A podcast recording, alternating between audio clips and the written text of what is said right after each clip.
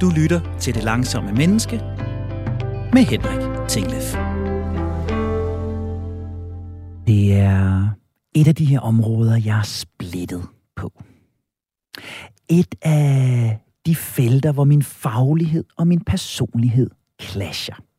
Og det er måske netop det sammenstød, der gør, at jeg står, hvor jeg står. At jeg kæmper for at bevare langsomligheden, overblikket og balancen i min tilværelse. Det handler om taknemmelighed. Alene ordet giver mig sådan nogle blide, bløde, flower power-agtige associationer, som jeg har svært ved at forene med mit øh, ambitiøse og målrettede selv. Ideen om taknemmelighed har på en eller anden måde et øh, spirituelt eller religiøst strejf, som ligger enormt langt fra min natur. Men det gør videnskab og hardcore facts ikke. Og jeg må bare konstatere, at de taler deres tydelige sprog.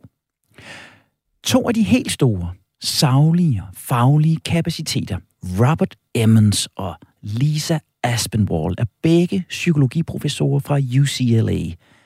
Og de kan i deres forskning vise, at mennesker, der udviser taknemmelighed, de er mere tilbøjelige til at tage bedre vare på sig selv, både fysisk og mentalt, få mere regelmæssig motion, spise sundere, have bedre mental opmærksomhed, at være mindre stresset.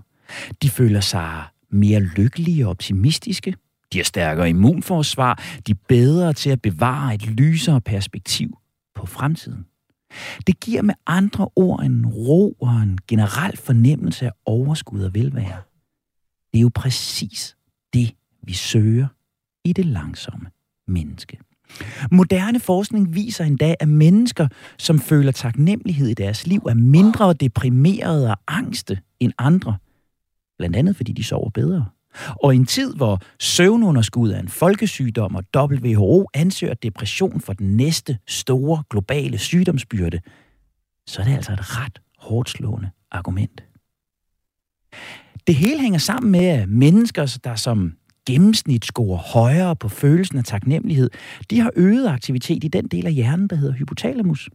Herfra der reguleres både søvn, stofskifte og stressniveau. Taknemmelighed booster både produktionen af signalstofferne serotonin og dopamin i hjernen, stoffer, som er med til at fremkalde velbehag. Se, det er et sprog, jeg forstår.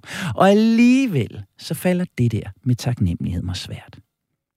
Jeg har svært ved at være det sådan for alvor. Jeg er hurtigt videre, selv fra det, der glæder mig, og det, der gør mig godt. Jeg fokuserer mere på det, jeg gerne vil, end det, jeg allerede har. Og jeg er især slem til at være mere fokuseret på, hvad jeg gerne vil præstere, hvad jeg gerne vil udrette, end det, jeg allerede har formået. Og jeg er ikke alene. Bare på anekdotisk erfaringsbasis, der kender jeg mange, der har det som jeg.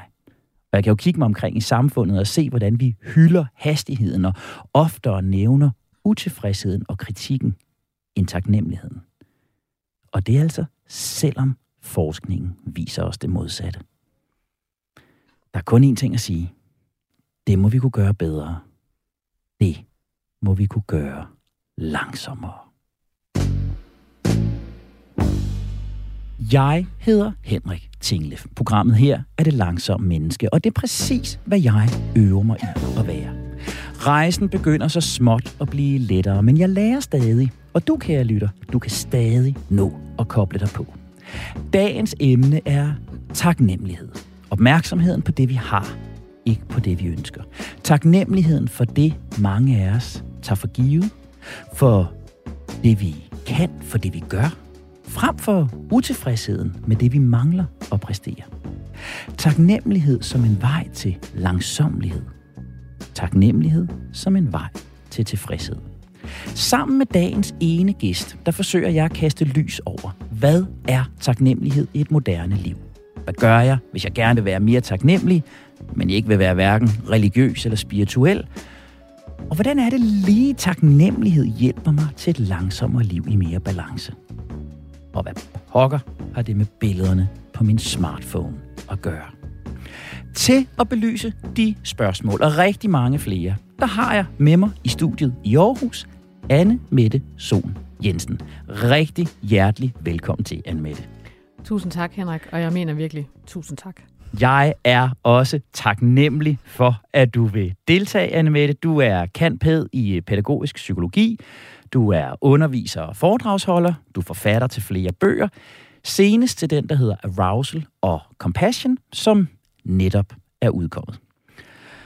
Og Anne Mette, vi er jo moderne, vi to. Vi mødtes på nettet.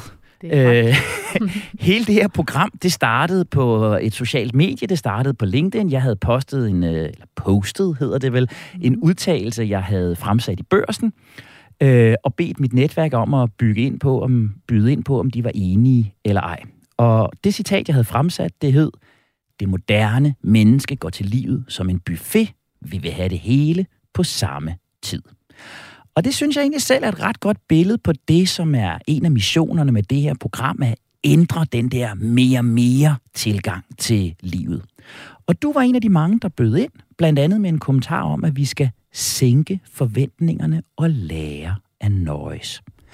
Og jeg er jo langt hen ad vejen enig med dig, men alligevel så lyder det bare voldsomt, når du udtrykker det sådan. Lære at nøjes. Altså det, det skærer næsten helt inde i mit præstationssind. Så prøv lige indledningsvis kort at sætte nogle ord på det her, Annemette. Hvad vil det sige at sænke forventningerne og lære at nøjes? Altså hvis vi nu skal starte på den sådan helt store klinge, så kan man sige, at det handler noget om at fagne det, at vi er mennesker. Øh, og det, at vi er mennesker, gør, at vi faktisk ikke altid kan holde til det liv, som vi, som vi bliver præsenteret for, og det, som vi tror, vi kan. Altså, vi lever alle sammen, øh, og det er jo der, hvor din podcast virkelig kan noget. Vi lever i et, i et samfund, hvor tingene går ufattelig stærkt, og vi vil alting, og vi vil det hele nu. Øhm, og, og så glemmer vi det her med, at vi nogle gange har en, en makskapacitet som mennesker. Øh, så jeg tænker, hvis vi nu prøver at vente den om og siger, jamen hvis jeg nu, hvis jeg nu tager lidt mindre af buffeten, og så virkelig smager på det, der er på buffeten, så tror jeg på, at, øh, at vi både fagner den der langsomhed, men at vi også bliver mere glade og tilfreds med det, vi har.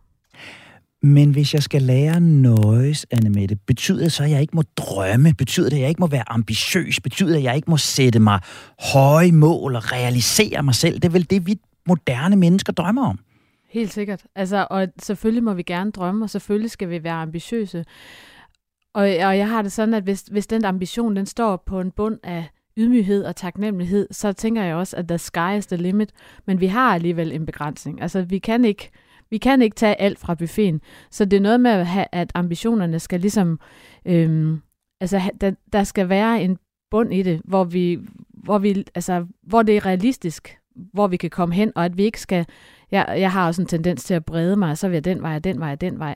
Men, og det tænker jeg, du kan genkende. Måske. Nå, det tænker Måske, du alligevel. ja. Men det der med at så lige zoome ind en gang imellem og sige, okay, øh, jeg kan faktisk ikke være alle steder på en gang. Så i stedet for at ærge mig over alt det, jeg ikke når, så fokuserer på det, jeg når, og det, som jeg faktisk rigtig gerne vil, og det, jeg byder ind med, og der, hvor jeg får noget succes.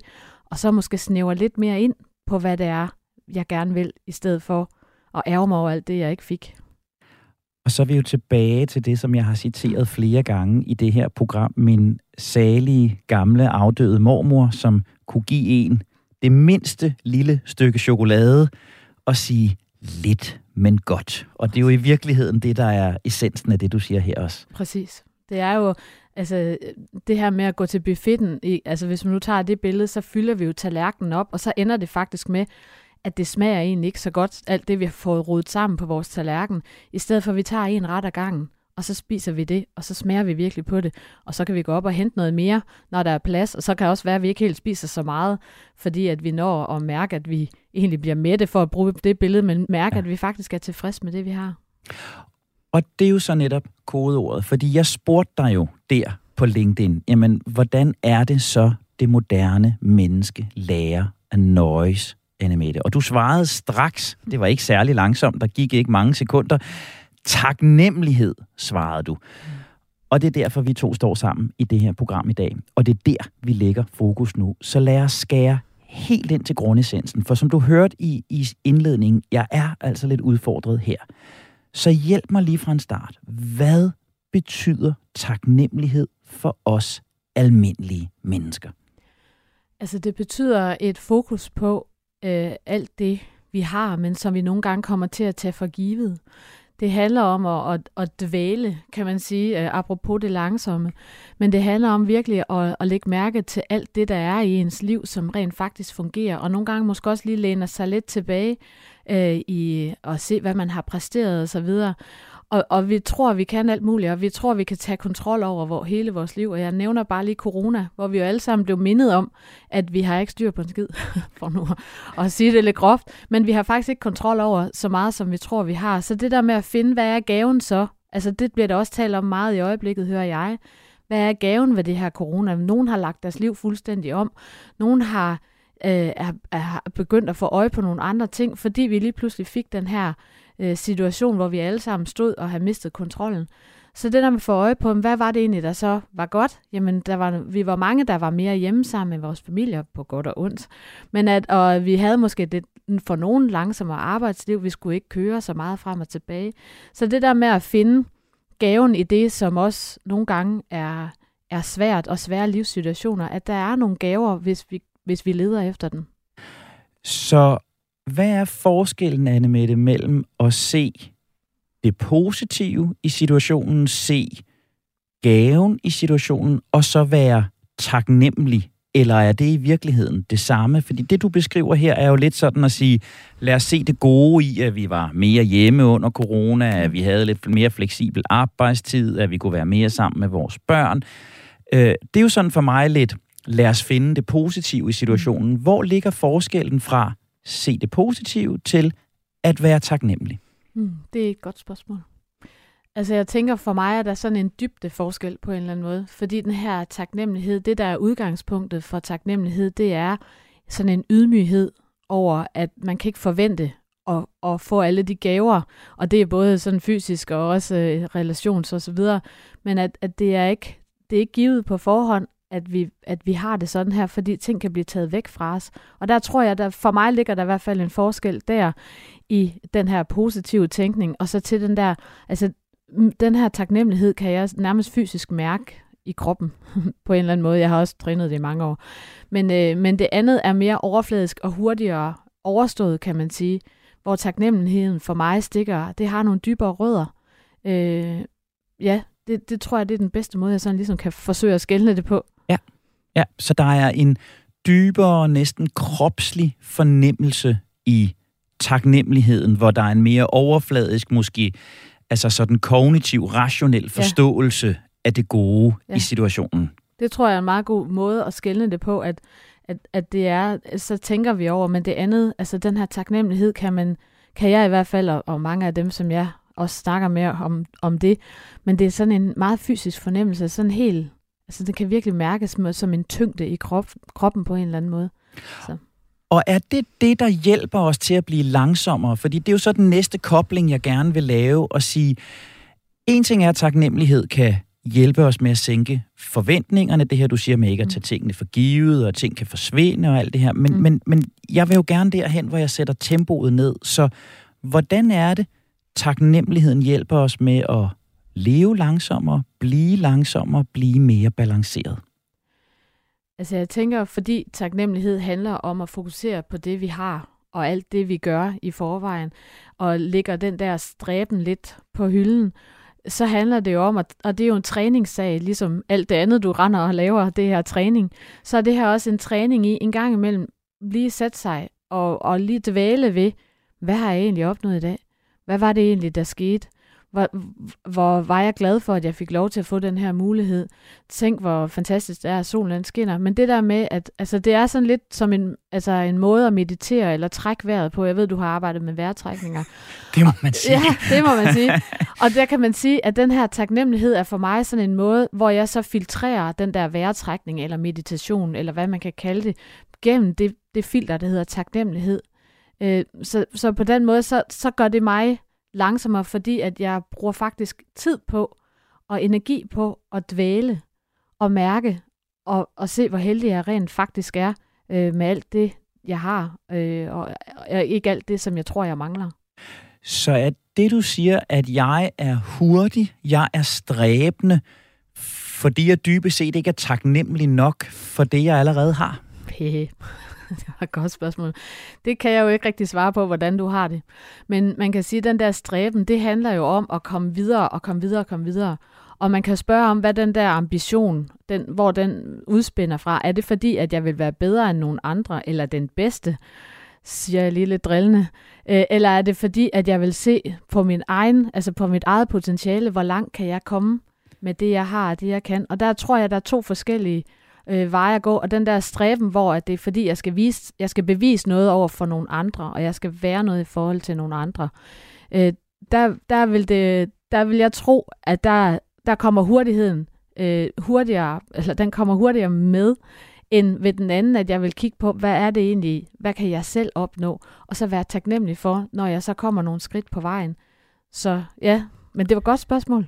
Jamen, det, jamen det, det giver fin mening, og jeg står og tænker, vi har jo også i tidligere programmer talt en hel del om sociale medier og sociale mm. mediers indflydelse, og jeg ja. tænker, hvis jeg konstant i mit feed på Instagram og Facebook og LinkedIn ser succesrige kolleger, der holder store foredrag spændende steder og udgiver øh, bøger, øh, som øh, har succes og holder spændende workshops, jamen så bliver jeg jo grebet af, det vil jeg også. Mm. Det skal jeg også prøve. Så han Ding muss ich auch habe. Mm. Og, og, og forfølger det der. Mm. Og det er det, du siger i den der sammenligning i virkeligheden, og den her sammenligningskultur, som vores sociale medier giver os mulighed for, der bliver jeg måske fanget i den der jagten, blive lige så god eller blive bedre, og mm. dermed mindre taknemmelighed for det, jeg rent faktisk har. Altså det vil være min umiddelbare øh, tanke i hvert fald, fordi når vi, når vi hele tiden kigger på det, andre har, så, så ligger der jo sådan en underliggende tanke om, at så har jeg ikke nok. Eller endnu længere bagvedliggende tanke, så er jeg ikke god nok så lægger du billeder op fra din bogreception senere i dag, Anne Mette, som jeg skal kigge på og blive stresset over min bog, eller... Det kan du øh, dele med tro, ikke?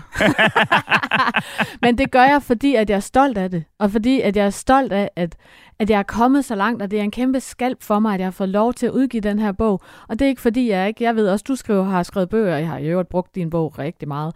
Øh, det var lige en sidebemærkning, så tak for den. Men, øh, men det er jo ikke fordi, at jeg ikke under, at alle de andre forfattere, som også kommer til den her reception og er med, øh, det er jo fantastisk, at de får lov til at udgive deres bøger. Og det gør jo ikke, at der ikke er plads til min.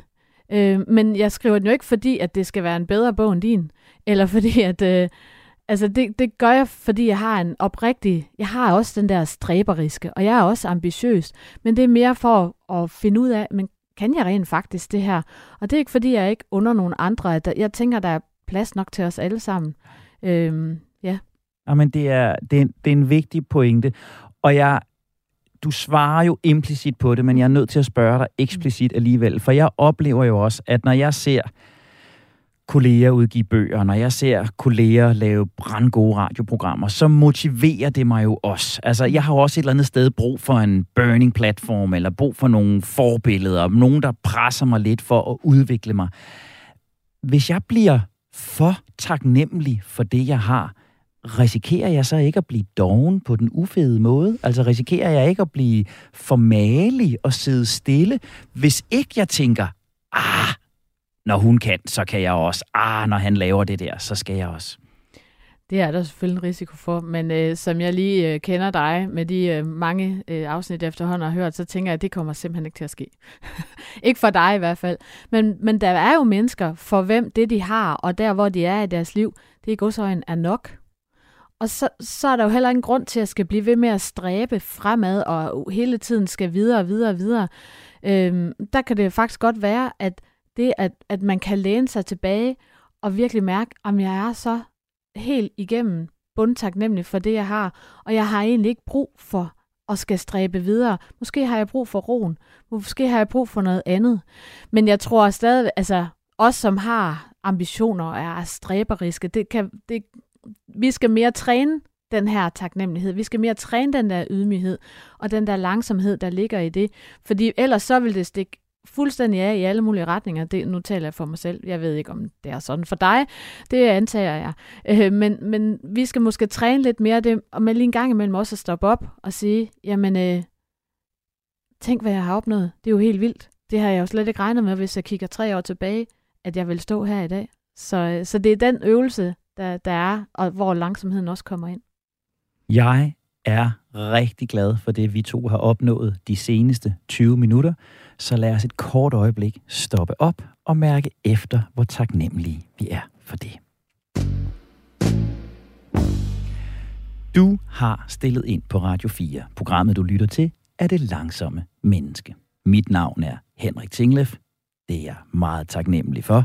Og jeg er godt guidet af kantpæd i pædagogisk psykologi, Anne Mette Sohn Jensen, lige blevet endnu klogere på, og vigtigst af alt, endnu mere motiveret for at arbejde med taknemmelighed. Men jeg er langt fra i mål endnu. Og øh, nu går jeg måske lidt til dig, Anne Mette, fordi du har jo netop sagt, nu skal vi til at træne det her. Og, og jeg er simpelthen nødt til at spørge dig, hvad er det jeg som et helt almindeligt menneske af nu 20, 21, 22, 23 stykker skal være taknemmelig for? Altså, øh, med det spørgsmål, jeg ved jo simpelthen næsten ikke, hvor jeg skal starte. Altså, øh, man kan jo bare starte med det, at vi åbner øjnene om morgenen. At øh, vi har en helt ny dag foran os. Med alle de muligheder, det giver, at, øh, at vi vågner op og, og, og får livet givet. Altså, det bliver jo sådan på den helt, helt store klinge. Men det er faktisk ikke en selvfølge. Jeg har arbejdet som kirkesanger. Jeg har sunget til rigtig, rigtig mange begravelser for alle størrelser af kister. Og derfor så har jeg også sådan en, en øh, altså det ligger sådan i baghovedet hele tiden, at jeg faktisk ikke, man kan ikke være sikker på, at man er her i morgen. Så derfor så, at det at åbne øjnene, er jo i sig selv noget at være, være taknemmelig for. Og så kan man jo gå, øh, så, altså, det var så på en helt stor klinge. Hvis vi nu tager på den helt øh, lille klinge, hvis man bare tænker på ens morgen, tænk hvis ikke du havde din opvaskemaskine. Tænk hvis ikke du havde et køleskab. Tænk hvis der ikke var mad øh, i dit køleskab, som du kunne få til morgenmad. Jeg har taget toget. Tænk hvis toget ikke kørte til tiden og så videre. Altså, så kunne man jo fortsætte. Tænk, at hvis ikke øh, man havde, øh, arme og ben, der virkede, at, man er, at det, at vi er fri for sygdom, altså, den, næste, den liste, den er for mig at se nærmest uendelig. Og det er jo her, jeg blev udfordret. Fordi kan jeg ikke som et moderne menneske i 2021 tage nogen ting som en selvfølge? Kan jeg ikke tage det som en selvfølge, at jeg har rent vand i hanen? Kan jeg ikke tage det som en selvfølge, at årstiderne skifter, at øh, bilen kører, når jeg sætter mig ind i den, at jeg har en nogenlunde wifi-forbindelse stort set, hvor jeg er. Skal jeg være taknemmelig for de her ting, som, som helt oprigtigt jeg betragter som nødvendige og almindelige ting i min hverdag? Mm. Virker din bil altid? Altså, nu kører jeg jo Nå, i... Nu, ja, nu gør jeg både i København. Men det er jo ikke altid, bilen den faktisk starter, og det er jo der, hvor når vi oplever, at ting ikke fungerer, så, så er det, at vi bliver frustreret over, hvorfor er det, det her ikke virker, fordi vi tager for givet, at det virker. Men jeg, jeg tænker jo heller ikke, man skal, altså, tænker, at det er et kæmpe under, hver gang man sætter sig ud i bilen, og den rent faktisk starter, eller hver gang man åbner vandhanen, at det er jo et mirakel, at der kommer vand ud af den. Det er jo ikke på den måde, så, så bliver det sådan lidt, øh, lidt søgt. Men en gang imellem, at man bare lige stopper op og tænker, ved du hvad, det er faktisk ikke alle mennesker i verden, der har adgang til rent vand. Hvor jeg er heldig, at jeg kan drikke det her glas vand. Og det er jo, det er jo sådan noget, man... Altså, nu har jeg trænet det i mange år. En gang imellem, så slår den tanke mig lige, at tænker, hvor er det fantastisk, jeg har min vaskemaskine. Prøv at tænke på, hvis jeg skulle stå med et vaskebræt, eller altså helt ærligt. Og, og det er jo ikke noget, man skal sådan gå, jeg går heller ikke til hverdag hver eneste og sekund og tænker, ej, hvor er det dejligt, hvor er jeg heldig, og så videre. Det vil jo, altså, det vil jo også være en pestilens for min omgivelse, tænker jeg. Men, men det, at man en gang imellem lige dvæler ved alt det, altså det, som vi tager for givet, og som, øh, som er selvfølgeligheder, og som ikke altid virker, faktisk. Og jeg kan, altså, jeg lytter til mm. alt, hvad du siger, Annemette, og jeg respekterer dig som, som fagperson, men jeg kan mærke noget inden i mig, der siger, jeg kan simpelthen ikke forestille mig, at jeg næste gang, jeg går ned til min vaskemaskine, tænker, hvor er jeg taknemmelig for dig, Siemens XP 3274, ja. for at du vil tilføre dette velduftende Omo og Bamseline til mine klæder. Tværtimod er jeg lidt irriteret over, at øh, jeg nu står hernede igen, og jeg synes lige, jeg har stået her, og øh, jeg ved, at øh, nærmest før tøjet er tørt, så har ungerne brugt det og gjort det beskidt igen, og så står jeg her igen om et par dage helt lavpraktisk, Anne Mette, og du skal hjælpe mig med at træne lidt senere, men, men, men med de her ting, min bil, der starter, vandet i min vandhane, øh, maden i mit køleskab, er det, du siger til mig, at jeg skal øve mig i at stoppe op, når jeg åbner mit køleskab og sige, Gud, hvor er jeg privilegeret, hvor er jeg taknemmelig for, at der er mad inde i det? Du kunne jo prøve og se, hvad der skete. Altså, ja, det var jo lige en lille udfordring her. Ja, ja, ja. Men altså, mit, min mission er ikke, jeg skal jo ikke, jeg skal ikke proppe ting ned i halsen på folk, som ikke er, er der, hvor at, at, at de kan se fordelene ved det her. Altså, jeg ved jo selv, og jeg har jo læst forskningen, øh, så ja. jeg, jeg er overbevist, men jeg, jeg er jo ikke ude på, at det her, det skal proppes ned i halsen på nogen. Jeg skal ikke, jeg skal ikke komme og sige, nu skal I høre, det er ikke sådan en løftet pegefinger om, at nu skal du gøre på den her måde, men man kan jo prøve det lige i nogle uger, og bare lige stoppe op en gang imellem, og lige mærke efter og sige, tænk en gang, hvis ikke jeg havde det her privilegie. Fordi det, er også, det kan jeg også huske, at øh, der er nogen, der er sådan, bliver sådan lidt øh, udfordret bare på ordet taknemmelighed. Præcis. Fordi, så, som du startede med at sige, at så bliver det sådan noget spirituelt, og det bliver noget kæmpestort, og, og det er måske også lidt religiøst, og, og så videre. Men man kunne jo man kunne erstatte ordene med privilegeret eller heldig. Øh, og så får det selvfølgelig lidt en anden klang, men, men det er jo lidt det, vi leder efter, det er, hvor er jeg heldig? Hvor er jeg privilegeret, at jeg har alle de her goder, og at jeg har den her mulighed for at arbejde med det, jeg gerne vil. Øh, altså, så, så hvis ordet taknemmelighed er det, man gør, at det kløjs i, kløjs i halsen, så kunne man jo bruge nogle af de andre ord. Men du kan jo prøve det næste gang, at du går ud og henter en kop kaffe. Hvor er jeg heldig, at jeg faktisk bare kan hente mig en kop kaffe. Det er øh, jamen, challenge accepted, selvfølgelig. Det er grundpræmissen for det her program, at jeg modtager de øh, øh, udfordringer, jeg modtager, og jeg kigger på Andreas ude i regiet, som ruller øh, næsten rundt på gulvet af grin i øjeblikket. Han ved, at jeg bliver øh, stort udfordret. Ja. Men jeg er meget taknemmelig for ham alligevel, for ellers så vil jeg ikke få programmet til at fungere. Øhm, jeg, jeg, jeg er med, og jeg har jo også læst forskningen, og, ja. og, og det er jo et, et, et, et, et virkelig hardcore argument. Men jeg tænker også, Anne Mette, du arbejder jo med det her professionelt, du arbejder med mennesker med det her, og, og jeg fungerer jo ligesom så mange andre mennesker. En ting er, hvad videnskaben er, men vi kan jo også godt lide noget anekdotisk evidens. Øh, det er et problem omkring vacciner, men det kunne være, at det mm. var en fordel omkring øh, taknemmelighed.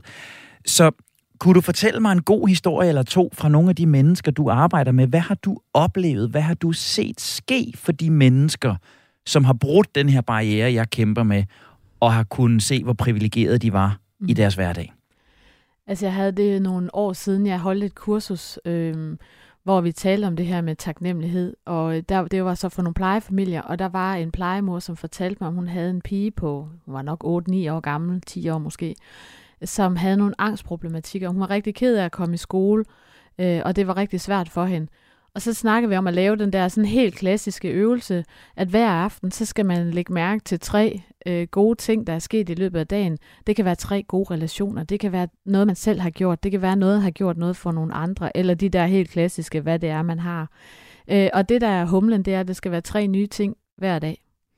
Øh, fordi hvis det er bare det samme, jamen, så hjælper det ikke rigtig noget. Men fordi så hjælper vi hjernen til at gå og lede efter det, som vi er taknemmelige for. Og det trænede de så i en... Altså, der gik tre uger fra, jeg så den første gang til anden gang. Og da øh, hende plejemoren kom tilbage, der havde hun nærmest tårer i øjnene og sagt, at jamen, der, jeg ved ikke, hvad der er sket.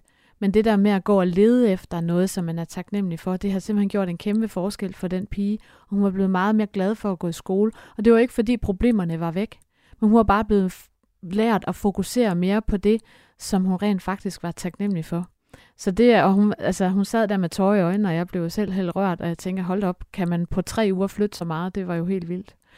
Øhm, jeg har også for nylig øh, talt med en kvinde, som, øh, som har en, en søn med, med nogle autismevanskeligheder, og en ældre søn, som var blevet indlagt, og de var faktisk lidt i tvivl, om han overhovedet ville overleve. Øh, og i den der øh, periode der, altså selvom at hun, de ikke helt vidste, hvordan, hvordan det skulle gå, så fordi hun har arbejdet med det her taknemmelighed i et stykke tid, så hjalp det hende faktisk igennem den her svære periode, fordi hun kunne hjælpe, altså det kunne hjælpe hende med at fokusere på den gode relation, hun har haft til sin søn og havde til sin søn, og alt det gode, de har oplevet sammen, selvom hun sad i den her krisesituation. For det er jo ikke sådan, at når vi er i krise, at vi ikke må være taknemmelige for det, der også er. Øh, og det hjalp hende faktisk igennem, og det gjorde det nemmere for hende at bære det her med, når ting bliver svært. Øh, det var i hvert fald det, hun fortalte. Ja. Så det er jo i virkeligheden langt hen ad vejen en gammel psykologisk sandhed. What you see is what you're looking for. Altså Præcis. den oplevelse, vi alle sammen kender, når vi skal kende, købe en ny cykel, og vi gerne vil have en blå citybike, så er urensagelige årsager, så kører der mange flere blå citybikes mm. på, øh, på gaderne i de 14 dage, vi går og kigger. Eller den, den klassiske floskel, en, en hver gravid kvinde øh, kender, at øh, parallelt med, at de selv er gravide, så er der sjovt nok ekstremt mange andre gravide, gravide på gaderne, og der kører barnevogne alle steder. Præcis. Det vi, det, vi er på udkig efter, er også det, vi får opmærksomhed på. Præcis. Og ved at, at tune vores opmærksomhed ind på det taknemmelige, så vil vi også se mere af det. Og det er så det, du beskriver her med to mm. helt konkrete situationer, ja. som jeg indledningsvis sagde videnskabeligt, det vil have en effekt mm. på vores humør, vores trivsel, på den måde, vi behandler os selv på. Præcis. Og det skaber jo nogle, nogle nye stier i hjernen, fordi vi skal gå og lede efter det, og så bliver der mere plads til det. Og så, så bliver det simpelthen, øh, altså bliver det nemmere adgang i hjernen til at få øje på det, som vi er taknemmelige for. Og altså, jeg kan jo også bruge mig selv som eksempel. Jeg har arbejdet med det her i mange år, og nu gik jeg lige en tur rundt i Aarhus, inden vi skulle på, og gå rundt og se, at solen skinner, og gå rundt og kigge i, i bybilledet, og lige genopleve, når så var jeg, der gik jeg i skole, og altså, sådan nogle ting. Altså, det der med sådan lige at mærke, hold op, hvor er det egentlig fantastisk alt det, øh, der er, hvis man åbner øjnene og kigger efter det. Det giver afsindig god teoretisk mening, og, og, og, og helt uden for manus har jeg lyst til at sige, jamen, lad mig prøve lige nu. Ja. Altså, øh, lad mig prøve lige nu at sige, hvis jeg skulle være taknemmelig for min dag indtil mm. nu. Ja. Øhm, jo, jo, så kunne jeg, jeg kunne sagtens, jeg kunne sagtens gå din vej, ikke? Mm. Og sige, ja, jeg står også her, og, og bag mig kan jeg kigge ud af vinduet, og jeg kan se solen skinner. Mm. Jeg har svært ved at notere det som noget, jeg er taknemmelig for. Men, men, men det gør den. Mm. Øhm, vi, øh, vi, det jokede vi lidt med, men det er jeg faktisk taknemmelig for. Vi havde lidt tekniske problemer, inden yes. vi øh, skulle begynde udsendelsen her. Øh, starten med, at du ikke kunne komme ind ad en dør, og så kunne vi ikke få lyd igennem. Og, men der var søde mennesker, der hjalp mm. dig. Der var dygtige teknikere her, der hjalp mig. Vi kom i gang til tiden. Det kan jeg faktisk forstå, at jeg er mm. taknemmelig for. Og det kan jeg faktisk godt skamme mig lidt nogle gange over, at jeg, at jeg ikke sætter mere pris på, og nu kigger jeg ud på Andreas, og ikke sætter mere pris på, at jeg er omgivet af dygtige mennesker, mm. som hjælper mig med at få min hverdag til at mm. fungere. Det kan jeg mærke, det her. Mm. Det, det, det er jeg taknemmelig for. Og man kan sige, at den her taknemmelighed er jo, altså nu har jeg selvfølgelig talt om alt sådan noget med mange, meget med ting, men taknemmelighed er jo rigtig meget en, et relationsarbejde også. Altså, fordi hvis du nu kigger uh, Andreas dybt i øjnene, og virkelig, det, det kan godt være, det bliver lidt akavet, men så øh, stiller sig ved siden af ham og lige uh, banker til ham med albuen og siger, ved du hvad Andreas, det er jeg faktisk er helt vildt glad for, at du hjalp mig med det der, og virkelig mene det.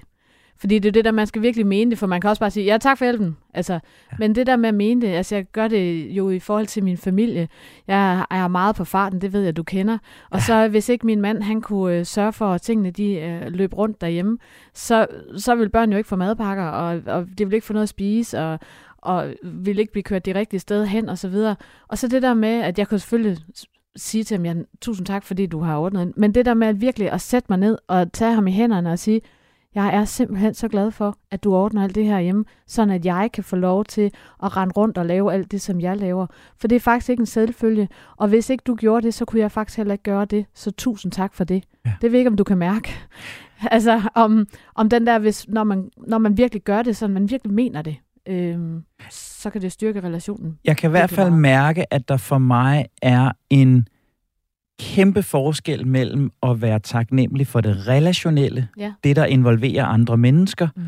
og for det, ja, for verden omkring mig. Altså, ja. Øh, jeg, jeg, det er kunstigt, når jeg før siger, at jeg prøver at være taknemmelig for solskinnen øh, bag vinduet. Men, men da jeg begynder at tale om, om, om den hjælp, vi begge to fik for mm. at få udsendelsen her til at fungere, så kan jeg mærke det. Ja. Øh, øh, jeg kan mærke, at jeg er kan blive taknemmelig for at, at have nogle børn, som klarer sig også med de knups, som de møder på, øh, på deres vej. Det kan jeg mærke en, en, en oprigtig taknemmelighed for. Mm. Jeg kan mærke en taknemmelighed for andre mennesker, der måtte hjælpe eller støtte mig på min vej. Men jeg tror, jeg har en udfordring i, i det der, jeg kalder det normale øh, mm. liv for, for vandet, for luften, for solen, for bilen, for cyklen. Øh, der, der, der skal jeg øve mig. Og så tror jeg, jeg skal øve mig i en anden del også, som, som inden vi to skal til at træne en lille bit smule om lidt, kunne jeg godt lige tænke mig at spørge dig til, jeg er ikke særlig god til modgang. Og det er jeg blandt andet ikke, fordi jeg vil gerne fikse, jeg vil gerne løse, jeg vil gerne ordne, jeg vil gerne ud af den der modgang. Mm. Så jeg bliver meget handlingsorienteret i, i, i modgang. Og det er sådan også lidt af de udfordringer, jeg kan have med taknemmelighed og sige, jamen hvad så, når livet virkelig er skidt?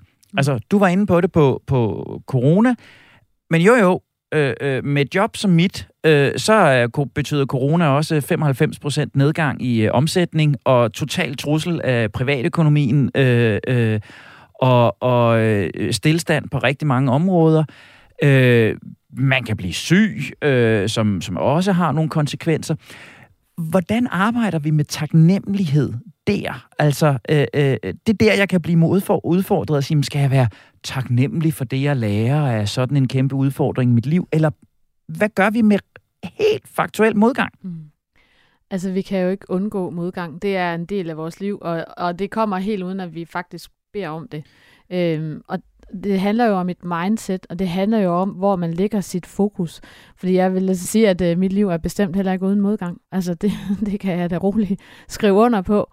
Men det, at jeg fokuserer mere på det, og de relationer, jeg har, som er vigtige, og, og, og det, der er i mit liv, som, som jeg bare er helt vildt heldig med, og helt vildt privilegeret med, det gør, at der bliver en bedre balance på en eller anden måde. Altså, der bliver en bedre balance mellem det, som er besværligt, og det, som er svært, og det, som øh, jeg er taknemmelig for. Og så er der selvfølgelig perioder, hvor at alt det, som er noget crap, at det fylder helt vildt meget.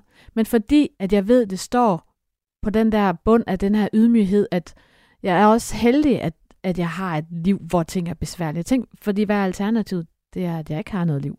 Altså, så det bliver sådan helt, så ved jeg godt, det bliver sådan på den helt store klinge, men det er jo fordi, den der øh, taknemmelighed skal være rettet mod noget eller nogen. Og jeg tror, det er der, du også bliver udfordret. Det er det der med, at, at solskinnet, hvem kan man sige tak for det til? Ja.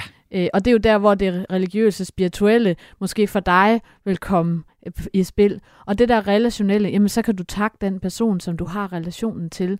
Og, og alt det andet der, jamen hvem skal man sige tak til for det? Øh, og der kan jeg godt se, at der kan der blive den der øh, udfordring i forhold til den her spirituelle tankegang. Øh, hvem er det, man siger tak for vand i hanen? Ja, det ja. vandselskabet, eller jeg ved det ikke. Altså, men, men det der med, at så må man rette takken hen der, hvor man kan. Man kan jo sige tak til sig selv for de gode evner, man har. Øh, ja, men jeg, jeg er helt med på, at der kan være nogle udfordringer der med, hvor er det, man skal, hvem skal man sige tak til? For ja. der er lidt større ting. Ja, og jeg tænker også, at vi lever i et land, hvor skilsmisseprocenten er, er 50. Jeg tæller selv ind i den. Øh, øh, så, så der er jo også sådan nogle livskriser, ikke? Ja. Hvor, hvor, hvor, hvor det virkelig er svært at mm. sige, hvem pokker hvis man står i, i en splittet familie, hvem er det, man skal sige tak til? Mm. Hvad er det, man skal sige tak for? Øh, øh, øh, så kunne du sætte nogle ord på livskriser? Det kan være skilsmisser, det kan være alvorlig sygdom mm. i familie, det kan være dødsfald i, øh, i, i familie. Mm. Hvordan arbejder vi med taknemmelighed i sådan en, en egentlig livskrise? Altså jeg tænker, når man er i krisen, altså når man står der midt i alt det rod, der følger med sygdom eller skilsmisse eller dødsfald, så, så det, det er ikke nødvendigvis der, man så kan mærke den der dybe taknemmelighed. Øh, fordi vi må jo være med det, der er, og vi må jo også føle det, der er, og, og der er nogle gange, der sker ting for os, som, som bestemt, man tænker, det kan jeg bestemt ikke være taknemmelig for på nogen måde. Men det kan godt være, at når man måske får det lidt på afstand, så kigger man efter det, der kan kaldes for gaven i lorten, for nu at bruge et, et meget smukt udtryk. men, men det kan jo godt være, at der på bagkant af, eller når vi får tingene lidt på afstand, at man så lægger mærke til at, og virkelig få fokuseret på, for eksempel hvis man, jeg har en veninde, som har mistet sin mor, og lige nu kan hun jo ikke, altså det kan hun jo ikke være i, fordi der er så mange følelser i det, men når hun kommer på afstand af det, så vil hun jo kan få øje på, hvor jeg er taknemmelig for alle de oplevelser, jeg havde sammen med hende, selvom at hun nu ikke er her mere. Men jeg, jeg tænker, der skal en afstand til, for man sådan rigtig øh, kan mærke det, men, men hvis man har trænet det, mens man har haft, øh, hvis nu for eksempel er dødsfald eller sygdom, at hvis man, hvis man, mens man har været sammen med de her mennesker, eller har, altså, så tror jeg, det er nemmere at komme tilbage til den der taknemmelighed efter, efter den der krise. For jeg tror, når man er i det, så kan det være svært, og så Altså, så bliver det, klinger det lidt hult, måske. Præcis. At man, ja, at man står der, og det er måske ikke der, man så skal hive det kort. Så er det nogle andre redskaber, man skal have fat i der. Øhm, det er en super, super vigtig pointe, og jeg, jeg er i virkeligheden rigtig glad for, at du siger det sådan. Mm. Øh, øh, fordi det tror jeg nemlig, jeg, jeg, jeg er fuldstændig enig, også sådan trækkende på min kliniske baggrund, og sige, for mig vil der gå lidt yes man og mm. ukritisk optimisme i det, hvis ja. vi skal være taknemmelige for en livskrise.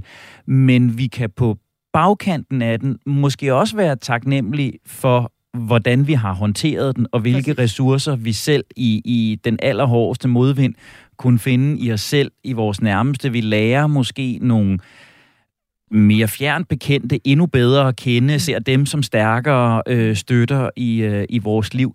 Men der skal en tid til, der ja. skal en distance til, øh, inden vi, vi, vi kan se taknemmeligheden. Det tænker jeg er en ekstremt vigtig pointe, og jeg kan godt mærke, at det betrykker mig lidt og mm. fjerner lidt af min skepsis over for øh, øh, taknemmeligheden. Mm.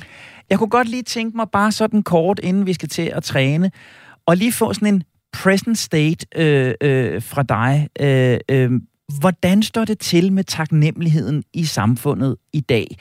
Er jeg eller du mest repræsentativ for, for den gennemsnitlige dansker? Øh, er det noget, der bliver praktiseret, eller er vi lidt skeptiske, øh, som jeg understøtter vores skoler, det er vores uddannelsessystem? Øh, hvad er present state of taknemmelighed i, i samfundet i dag? Altså, jeg tror, at øh, det kommer lidt an på, hvorfor nogle kredse man færdes i. Fordi jeg synes, der var jeg færdes, der synes jeg, jeg kammer måske lidt over i den ene grøft, og du kammer over i den anden grøft. Men vi ligger måske et sted midt imellem, sådan generelt, hvor at øh, min, og min fornemmelse er, og det jeg hører rundt omkring, når jeg kommer ud og fortæller om det her, det er, at der er en nysgerrighed for, hvad det kan. Og der er en nysgerrighed for at forstå, men hvordan kan jeg gøre det sådan helt konkret? Hvordan kan jeg få det som et, et redskab i mit liv, en måde at se min, mit liv på. Så jeg synes, der er sådan en nysgerrighed på at, at få, at få øje på, at jamen, jeg kan godt, det, det vil jeg faktisk gerne, men det er jo der, hvor, der, hvor man så skal have det opera, hvad hedder det, operationaliseret. Lige præcis. Ja, det var et langt ord. men der, hvor man skal have det ned i sin hverdag og finde ud af, hvornår skal jeg gøre det her? Er det fra 7 til 8, eller er det når jeg kommer hjem fra arbejde, eller hvornår skal jeg presse det her ind i min i øvrigt garanteret fyldte kalender, fordi vi har så travlt. Så, så det er der, hvor at filmen nogle gange knækker for mange, det er, jamen, det er noget, jeg så også skal, som skal på to-do-listen. Og det er det, vi to gør lige om lidt. Vi operationaliserer. Din radio står lige nu på det langsomme menneske på Radio 4. Det her er programmet, der hjælper dig med at skrue ned for tempoet og op for livskvaliteten. Det er programmet, der hjælper dig med at genvinde pusten i hverdagen. Jeg hedder Henrik Tinglef, og med mig i studiet i Aarhus, der har jeg pæd i pædagogisk psykologi, Anne Mette Son Jensen. Og Anne Mette, nu er vi kommet til det øjeblik, som jeg har været allermest spændt på i det her program. Vi har en øh, 12 minutters tid sammen mm. tilbage, og du har lovet mig, at du vil lave nogle indledende taknemmelighedsøvelser med mig, træne mig i at blive mere taknemmelig. Så jeg aner ikke, hvad der skal ske nu. Mm. I'm all yours. Yes. Altså, vi har jo snakket om det her med de tre gode ting i løbet af, altså det her med at træne det, og der har jeg jo faktisk givet dig lidt lektier for. Og det ved jeg ikke, om du har fået gjort. Hmm.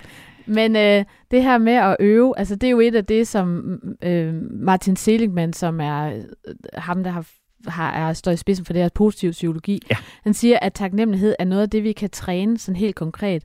Og hvis man gør det, skriver tre gode ting ned hver dag, og det er en rigtig god idé at gøre det lige før man skal sove, øh, så simpelthen lige scanne sin dag. Hvad er der i min, min dag, som jeg har været taknemmelig for? Og så skriver man det ned i en lille bog, og så gør man i morgen er det tre nye ting, og dagen efter er det tre nye ting, og det skal man så gøre i tre uger. Det har vi så ikke lige nået. Men jeg er spændt på, om, om der er kommet lidt i den notesbogen. Den ser sådan her ud, Jeg kan se den. Ja, den er så fin. og ved du hvad? Og det er der, jeg skal have noget hjælp. Fordi mm. jeg har prøvet. Jeg har virkelig ja. prøvet, og det var også derfor, jeg tog den før. Jeg har prøvet, og jeg kunne ikke. Nej. Jeg kunne ikke, fordi jeg endte i de der... Jamen, det er jo ikke noget at være taknemmelig for. Ah, det er hvad var ikke, det for eksempel? Jamen, det kunne være... Altså, helt oplagt, ikke? Øh, øh, jeg havde en fantastisk tur med min søn til en fed øh, udebanekamp med FCK, som jo fylder lidt i mit hjerte, som faste lytter af programmet vil vide. Mm. Stor sejr, fed stemning på tribunen. Og så tænkte jeg, jamen skal jeg skrive, at jeg er taknemmelig? Fordi det er noget pjat at være taknemmelig for, for, for et fodboldresultat og, og en eftermiddag. Øh, øh, så har jeg arbejdet med sådan nogle ting som jamen, taknemmelig for en eller anden given opgave, jeg har fået, eller et mm. job, jeg skulle øh, udføre, eller... Men jeg har hver gang haft den der, Jamen taknemmelig. Nå, men jeg er glad for det. det. Det var mm. sjovt, det var fedt, det var dejligt. Mm. Men skal jeg være taknemmelig for det? Og jeg har også prøvet det der. Jeg satte mig faktisk en morgen ned i min bil og prøvede at sige, hvor er jeg et privilegeret menneske, jeg kan sætte mig ind i min bil. Og så kiggede jeg hen på parkeringspladsen, hvor der holdt øh, 27 andre biler, og nogle af dem var større og lækre og nyere end min. Mm-hmm. Og så tænkte jeg, pis, jeg ikke har fået den Tesla endnu. Ikke? Øh, øh, så jeg havde rigtig svært ved at holde fast i den, og jeg mm. tænker, at det kunne der sidde en enkelt lytter eller fire, der, der havde øh, på samme måde som jeg. Mm. Så hvad er hjælpespørgsmålene, øh, Annemette? Hvad er, er, er, er startstøtten mm. til at få det her gjort? Jeg tænker, at den første oplevelse, du fortalte om, man kunne sådan helt se lys i dine øjne, da du fortalte om, at du sammen med din søn havde været på stadion, ham og dig, med jeres fælles kærlighed om fodbold. Altså, der hvor man får lys i øjnene. Ja. Men, men jeg tror, at det der er din modstand, det er ordet taknemmelighed. Ja. Altså, det er virkelig der, hvor... For du siger, at du er glad for det, du er... Altså, og så, så lad være med at bruge ordet taknemmelighed. Altså, det der med at tænke på, at, men tænk på, at den der eftermiddag, du havde med din søn på fodboldbanen, eller den opgave, du har fået, som, det er jo ikke en selvfølge, at du får lov til det.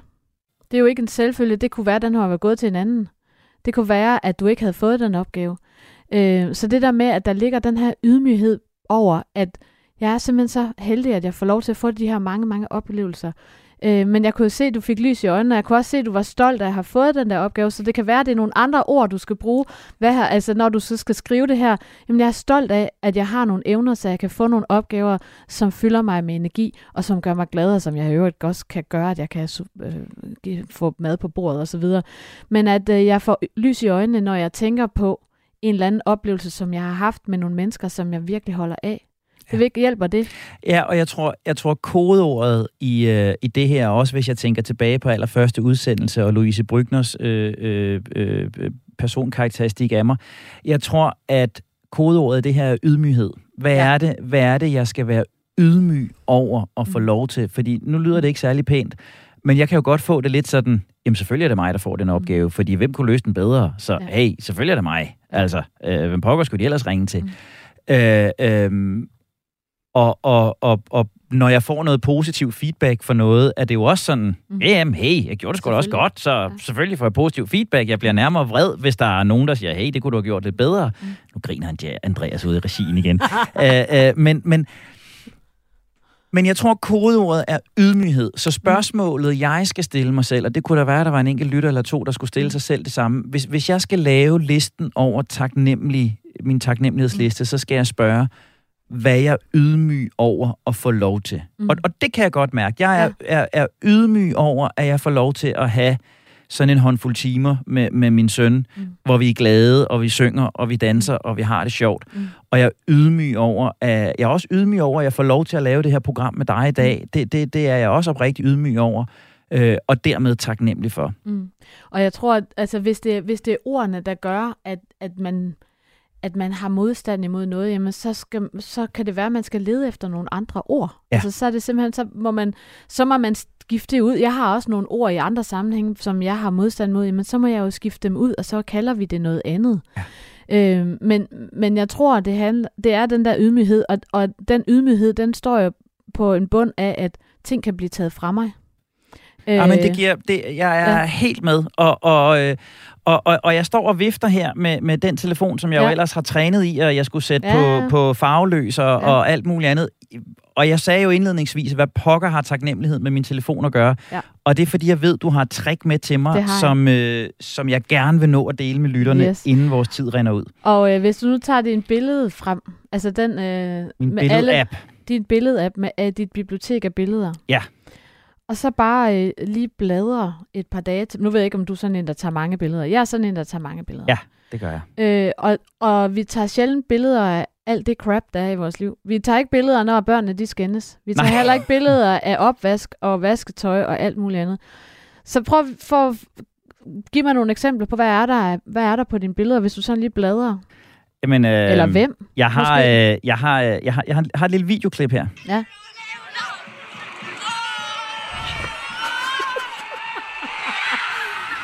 Yes. Og det er jo famøse eftermiddag ja. for, øh, for ikke så mange dage siden. Det er en lille video af, af min søn, øh, og det giver jo selvfølgelig smil på læben. Lige nu bladrer ja. jeg... Øh, bladrer jeg en lille smule længere tilbage. Jeg er jo sådan et frygteligt professionelt hoved, så jeg har en hel masse arbejdsrelaterede billeder. Mm. Så kommer min datters konfirmation. Ja. Øh, for, for ikke så lang tid siden. Skønt billede af min søn og min datter sammen. Mm. Og øh, kan, du, kan du mærke det? Altså, Ja, Når du lige jeg. dvæler et øjeblik ved at bare kigge på det der billede. Fordi vi er så hurtigt videre. Jeg kan også allerede bare på min... Jeg kan se fadøl, og jeg kan se... jeg kan se rigtig lækker mad. Jeg kan se en koncert, jeg har været til. Jeg kan se et billede af min søn og min datter og min kusine. Og jeg har været ude og spille jazz med nogle af mine musikerfolk. Altså det der med lige at bladre tilbage og kigge på... Wow! Ja. Tænk, at det er bare to måneder siden, det har jeg næsten helt glemt. Hvor er det fantastisk. Og hvor er jeg heldig, at jeg får lov til at... Og det er jo meget billeder af mennesker, vi er sammen med, eller det er steder, hvor vi kan være. Og når vi så ser de her billeder en gang til, så i vores, vores øh, hjerne og vores sind og vores hjerte, så kommer vi lige tilbage til ja. der, hvor vi var på det tidspunkt. Og man kan næsten, nu har jeg, vi var på sommerferie i Lise Leje, øh, og jeg kan bare se billeder af den der strand. Nu vil jeg ikke se vild video på, hvor vi løb ud i vandet, men, men, øh, men jeg, kan, jeg kan næsten mærke, hvordan det ja. var at være der. Ja. Så, så det er sådan en øvelse, og så kan man jo bladre langt tilbage, så kan man jo se skiferie fra for tre år siden, eller... Ja. Altså, det kan være sådan en måde, og, og når vi nu sidder alligevel med vores telefoner, jeg ved godt, du har lært, at du skal ikke have den helt så meget, men når vi nu sidder med vores telefoner i toget, eller hvor vi nu sidder, så brug din krudt på at kigge dine billeder, i stedet for at kigge på en eller anden ligegyldig app, hvor du alligevel ikke bliver klogere. Det er et super godt råd. Jeg har 9.963 fotos på, på min kamerarulle på, øh, på min telefon. Og det er ikke ret mange af dem, jeg kigger på, øh, nope. særlig øh, ofte. I gamle dage, så havde vi jo de der fotoalbums. Ja. Og det er, det er faktisk fantastisk at lede. Jeg har det fra dengang mine børn var små. Der brugte vi fotoalbums. Ja. Og det, de synes faktisk også selv, det er sjovt at, at tage dem frem og bladre i dem. Ja. Altså det gør jo, at man lige kommer til at dvæle, apropos det, vi startede med. Ja. Jeg skal tilbage og lave min taknemmelighedsdagbog. Jeg skal ikke spørge, hvad jeg er taknemmelig for i dag. Jeg skal spørge, hvad jeg er ydmyg over, jeg har fået lov til at opleve. Hvad jeg er mm. ydmyg over, jeg har fået lov til at deltage i. Jeg skal bladre meget mere i øh, mine billeder. Øh, det er der slet, slet, slet ingen tvivl om. Og så skal jeg prøve, og det er det, der bliver svært, men mm. jeg skal prøve en gang imellem at kigge på min vaskemaskine. Jeg skal prøve at kigge på min bil. Jeg skal prøve at kigge på min computer og være, om ikke taknemmelig for, så i hvert fald glad for, mm. at det er der, Præcis. og det virker. Mm. Og nogle gange tillade mig at tænke tanken, hvordan ville det være, hvis det ikke var der, hvis det ikke virkede. Præcis. Anne Mette Sohn Jensen, kan pæd i pædagogisk psykologi, underviser, foredragsholder, forfatter til adskillige bøger, og allersenest Arousal og Compassion, som netop er udkommet. Jeg er helt oprigtigt taknemmelig for, at du tog dig tid til at øh, være med i dag, og til at gøre mig klogere på taknemmelighed, og især på ydmyghed. Altså, det var min største fornøjelse, og jeg er oprigtigt glad for, at det lykkes at mødes, og men gennem en skærm. Men alligevel, ja. Kære lytter, det bliver ordene for i dag. Husk, at du altid kan hente det langsomme menneske på podcast, der hvor du henter alle dine andre podcasts, eller i Radio 4-appen. Har du input eller kommentarer, interessante vinkler på langsomlighed eller taknemmelighed, vi skal kigge nærmere på, så kan du som altid skrive direkte til redaktionen på langsom radio4.dk. Programmet her, det er produceret af Only Human Media. Jeg er taknemmelig for, at du har investeret både din tid og din opmærksomhed i os. Jeg hedder Henrik Tinglef, og jeg er også oprigtig taknemmelighed for den udvikling, jeg mærker i retning af at blive det langsomme menneske.